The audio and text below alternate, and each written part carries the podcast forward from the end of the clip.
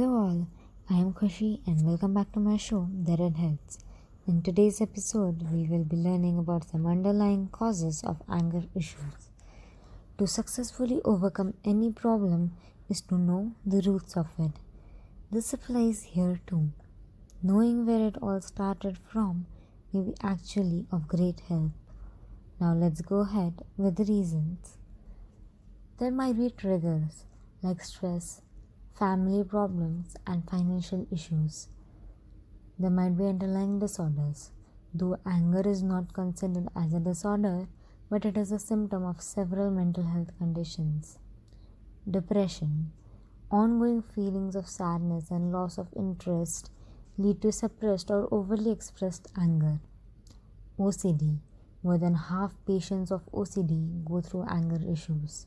Alcohol abuse, it leads to increase in aggression. Attention deficit hyperactivity disorder ADHD sees patients with very short temper.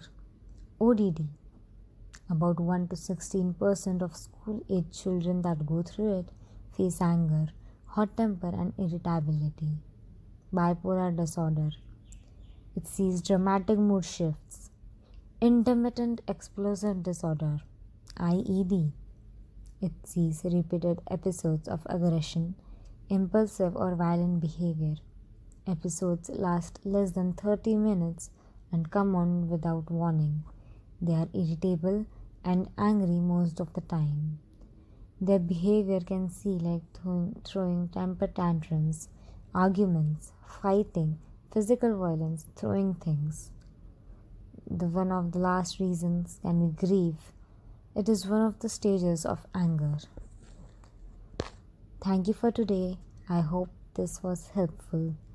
I will see you in the next episode. Till then, stay happy, stay calm.